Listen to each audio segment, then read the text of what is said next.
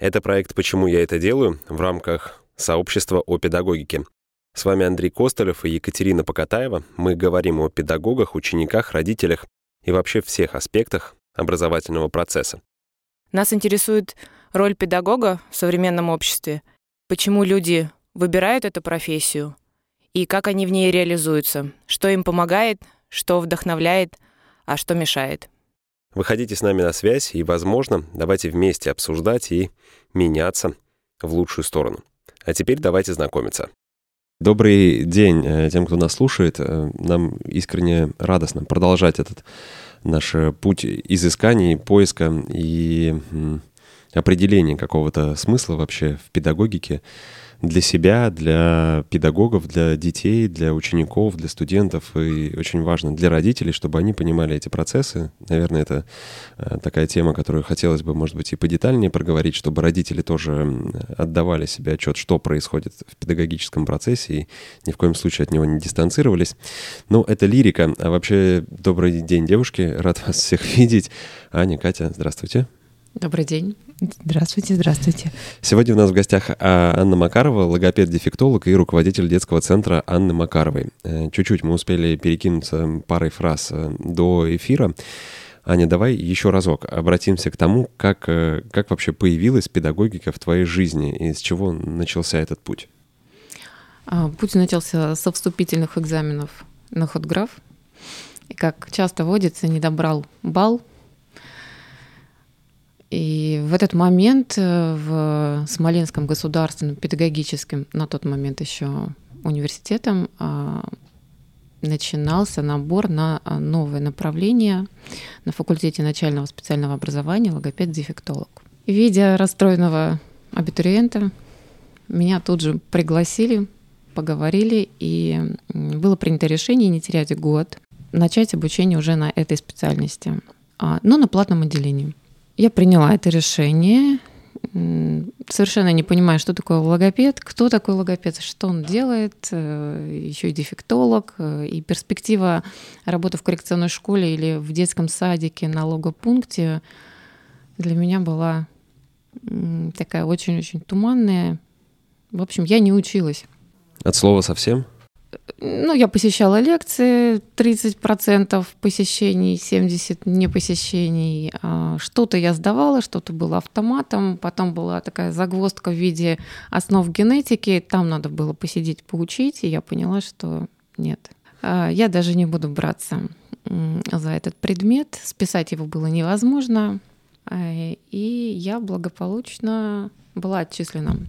Но я приняла решение, что я все-таки буду получать образование высшее, буду получать именно а, эту специальность осваивать. Э, я готовилась уже на будущий год бесплатно поступать, бесплатно учиться. И так и случилось. Я сдала экзамены с высокими баллами, я была зачислена бесплатно. Ну, в общем-то, я не понимала, чем я буду заниматься. Также витала в облаках. На тот момент я уже стала мамой. И наблюдая картину бэби-бума в начале 2000-х годов, у меня в голове выстроился некий план, а, перспектива, как это все можно а, реализовать, свое образование, эти навыки, полученные в институте, а, за пределами детского сада и коррекционной школы. И тогда вот я начала скупать пособия, вникать во все процессы, вести активные беседы с педагогами, и, в общем-то, я поняла, что в этом есть перспектива для меня как и финансовая, так и творческое мое начало можно тоже там же реализовать. Основы генетики были сданы? Да. Ну, отлично. А уже был не экзамен, уже был зачет. Вот как хорошо. Но тоже был, тоже был план, выявлялись билеты, соотношение вопросов в этих билетах, и учились конкретные билеты, конкретные вопросы. И на зачете я пришла одна сдавать, там по обстоятельствам определенным я не попала со всей группой. Педагог решил, говорит, а давай-ка ты напишешь вот это и вот это. То, что вообще не а, не было в программе прописано. То есть вопрос из одного билета и второй вопрос из другого билета. Но я справилась. Ну, круто. Это была новая специальность для педагогического университета, да, логопед-дефектолог? Да. Угу. Ты про нее вообще ничего не знала? Нет, не интересовалась вообще этим направлением. Ну, я знала, что логопед это тот, кто исправляет дефекты речи, не более. А что это еще?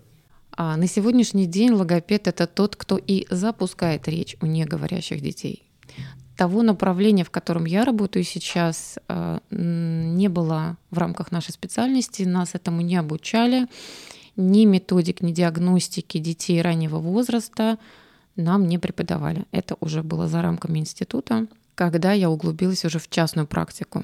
И дети раннего возраста в рамках дошкольных учреждений не получают никакой квалифицированной помощи, начиная с диагностики. Сейчас. И сейчас в том сейчас числе, тоже. да.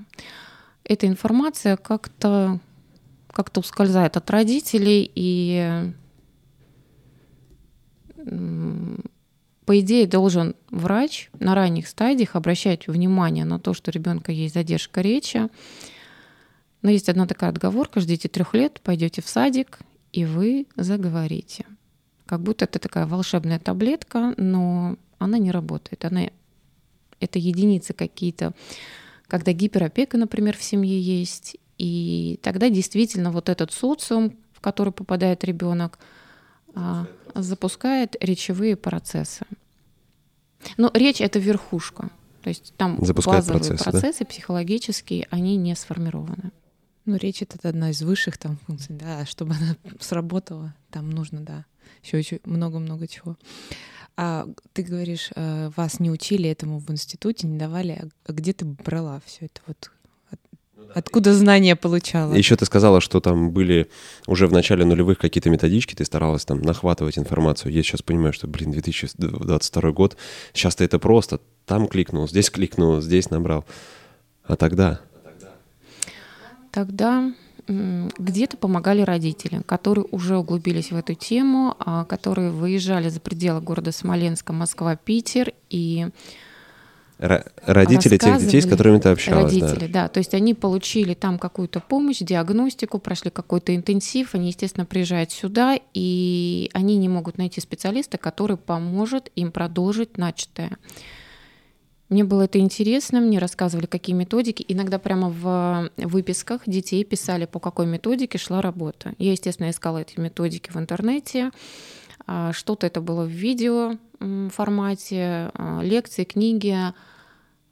И таким образом я нарабатывала а, те знания, которые помогали в дальнейшем мне работать с этими детками. Ну, это такая большая действительно работа педагога, чтобы най- найти это все, выкопать. А, и с молодыми там педагогами общаемся, и Андрей правильно подчеркнул, да, сейчас, ну там легко, кликнул, да, вот с девочкой приходила скиллбокс, ты заходишь, и там тебе просто веер всего, что можно по логопедии, там да. еще, еще, еще. То есть, пожалуйста, вот только выбирай. А тогда это было, надо было искать, искать, искать, прям копать. Вот что помогало?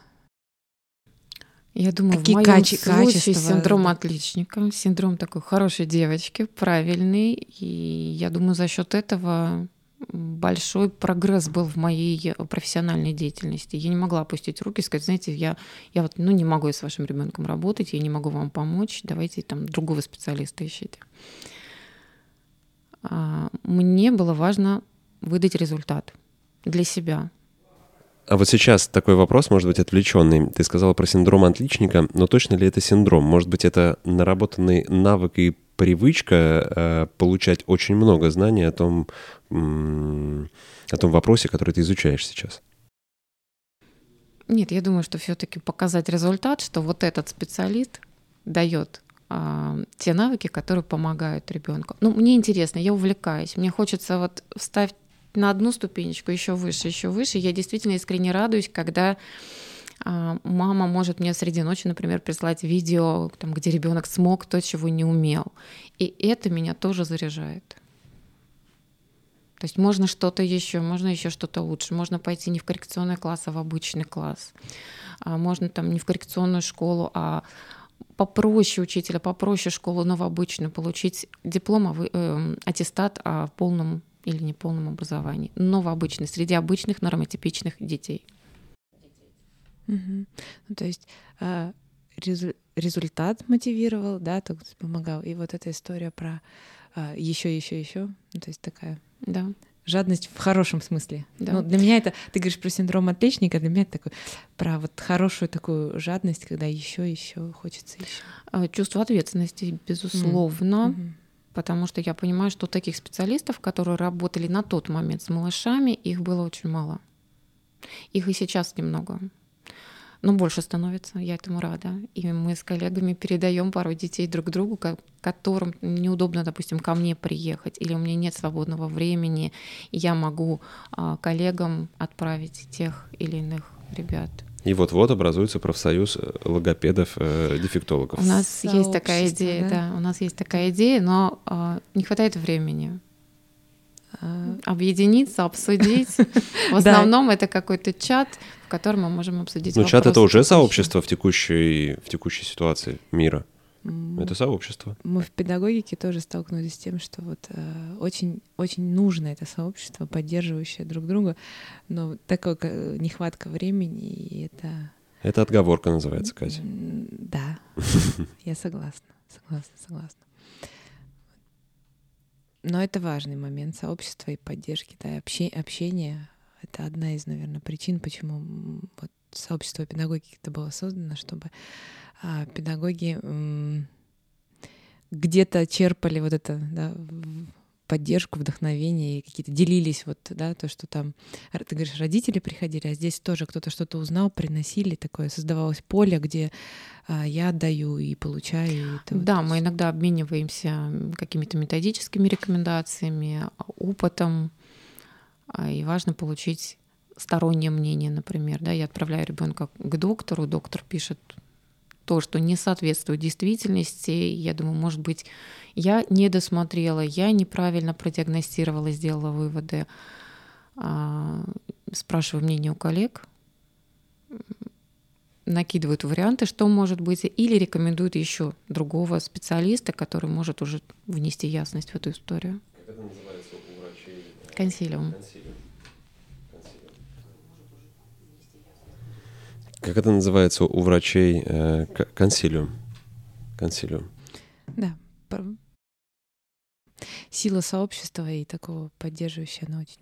Я очень часто задаю этот вопрос э, педагогам, которые имеют академическое образование, э, готовили ли вас вообще к выходу к детям, э, вот к этому моменту встречи с этими маленькими или не очень маленькими, ведь у них тоже сообщество свое, и учитель, педагог, логопед, который входит в их эм, привычное миротечение, да, он же тоже пытается пройти туда. Вот вас учили этому или не учили? Нет, нет. Нас отправили на практику в начале второго курса, а, при том, что мы еще не изучили ни теорию, ни диагностику, ни коррекционный процесс, просто на практику. Благо была возможность пойти к знакомым людям, к знакомым специалистам, которые весь процесс практики поддерживали, помогали и направляли. То есть не говорили, откуда вас выпустили, из, и из вас ничего не получится. А, так было с каждой практикой. То есть мы проходили в детском саду практику, в школе проходили практику и в коррекционной школе. И всегда это было почему-то прежде, чем мы изучали материал. Но когда мы уже изучали материал, мы уже прекрасно понимали, о чем идет речь. Может быть, в этом было взаимодействие с детьми, да, педагогика это все равно подразумевает какой-то там образовательный процесс, да, или вот э, обучающий. А, кстати, вот про что для тебя педагогика? Потому что ну, логопед — это такая очень специфичная история, но это тоже отчасти про педагогику. Вот для тебя педагогика Я думаю, что? это процесс передачи опыта а, от взрослых к детям.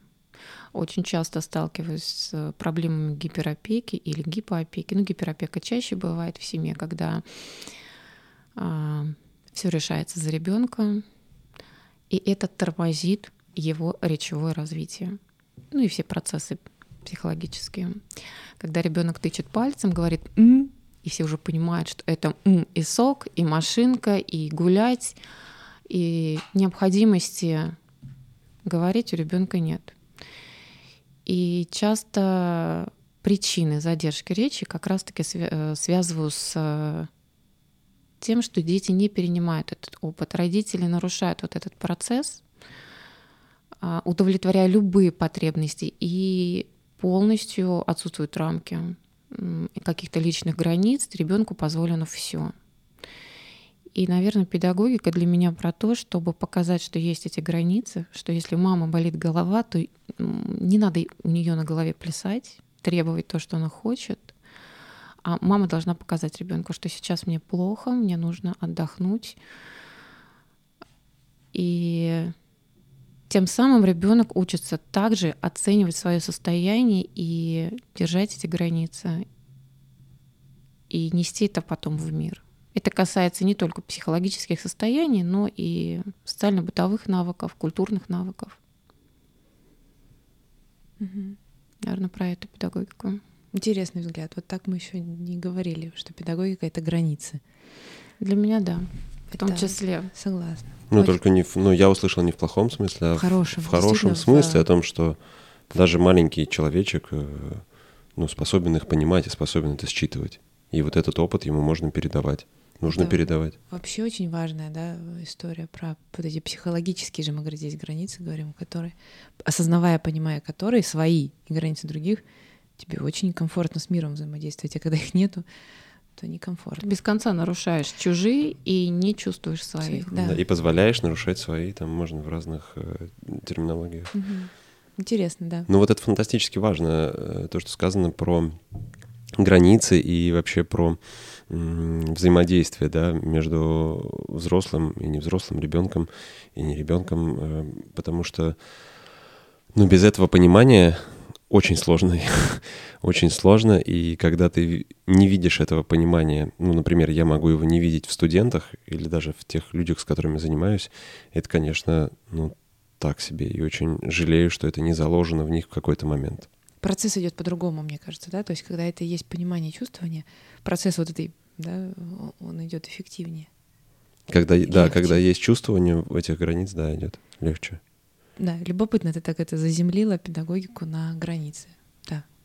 Я часто с этим сталкиваюсь, с последствиями того, что нет правильно выстроенных отношений детско-родительских, которые мешают мне уже осуществлять свою собственную работу. О, а тут еще интересный поворот, да? Не выстроено детско-родительский, да. сложно педагогу.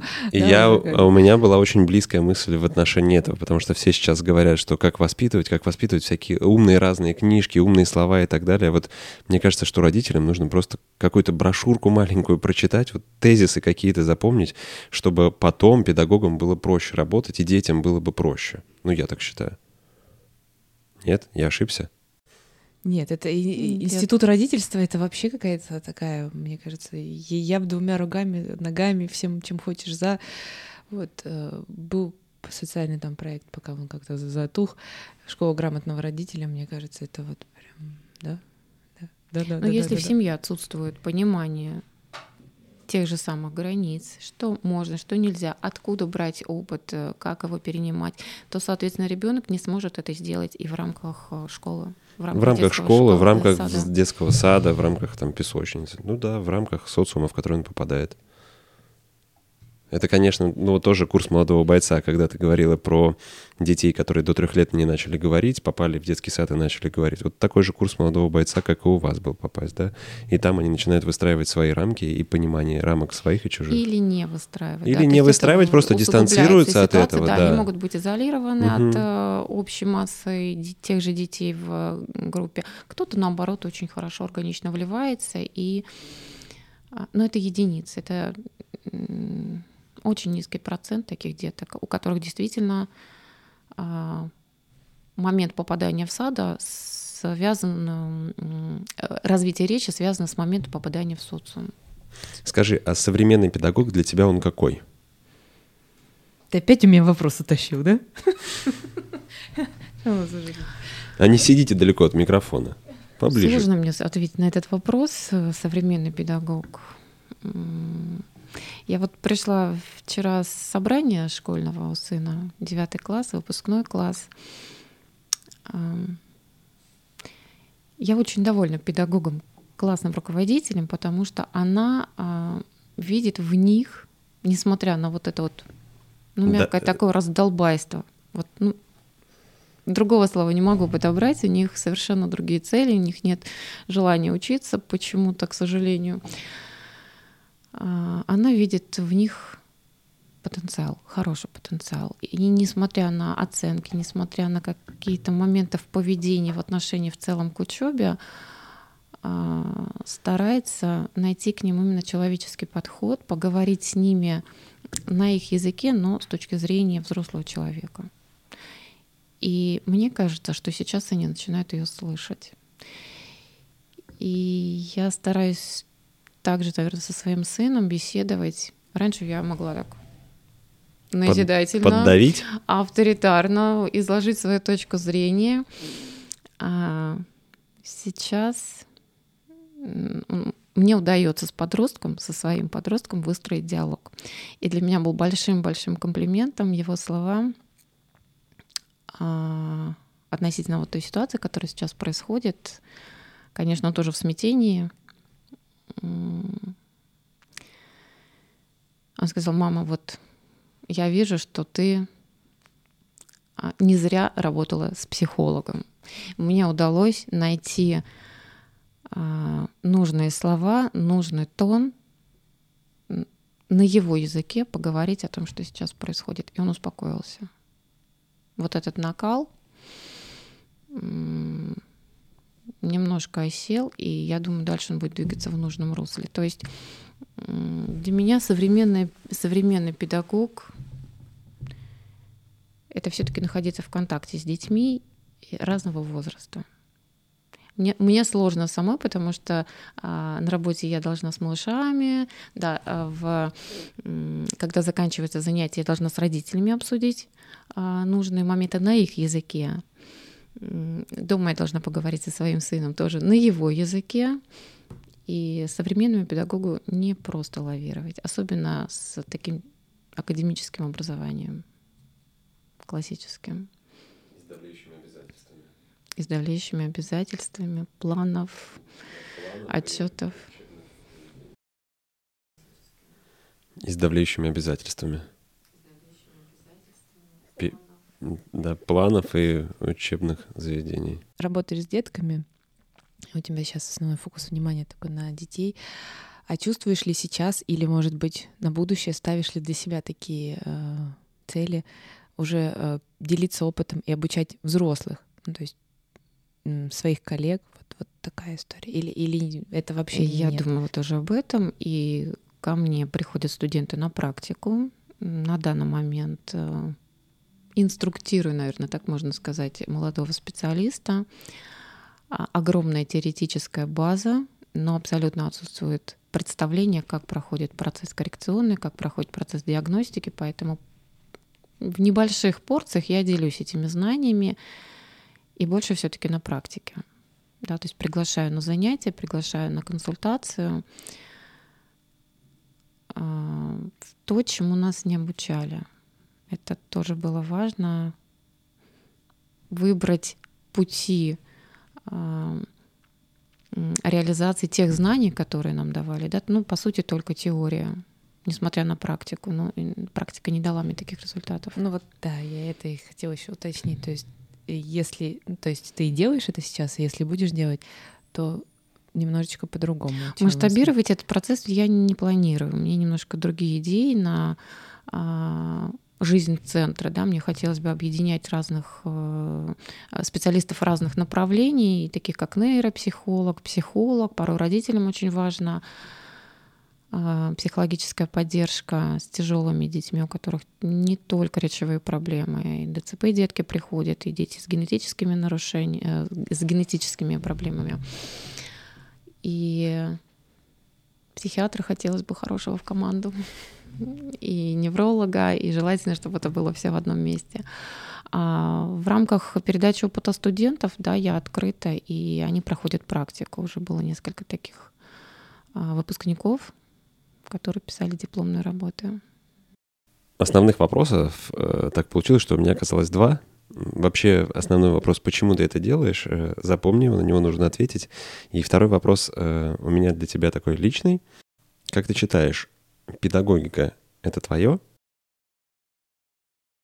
Однозначно да. Ну а теперь самый простой вопрос, почему ты это делаешь? Я получаю удовольствие от процесса работы, от процесса э, восстановления речи, запуска речи, по-разному можно назвать.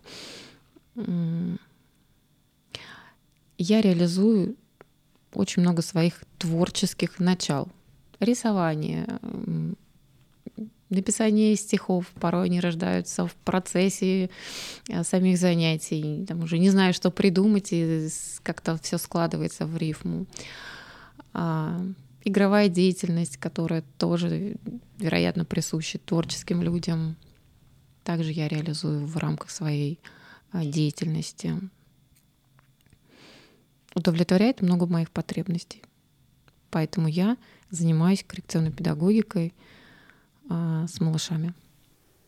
Это идеальное совпадение, по-моему, когда человек удовлетворяет не только там материальные да, потребности, но и потребности в самореализации в своей профессии. Вот все, все к этому стремятся, все этого ищут. Я очень рад, что ты это нашла. Мне очень интересно было для меня лично, и спасибо тебе за это, как э, новый взгляд да, на педагогику. Вот мы общаемся, и сегодня затронули тему границ как она пересекается. Прям для меня это было большим открытием. Спасибо тебе за это. Ну, еще заодно от меня личное напоминание про то, что педагогика — это про творчество, да. Это, для меня это тоже про это. И можно реализовываться. Так уж повелось, что мы в конце каждого выпуска с Катей кому всем говорим спасибо за что-то. Я скажу тебе спасибо за то, что ты э, не сдала э, нейрогенетику. Э, основы генетики. Основы генетики, когда училась на платном, э, включила свою, свои амбиции там, отличницы и поступила на бесплатный. И в Смоленске есть э, практикующий специалист в области логопедии для маленьких детей. Спасибо тебе за это большое. Спасибо вам.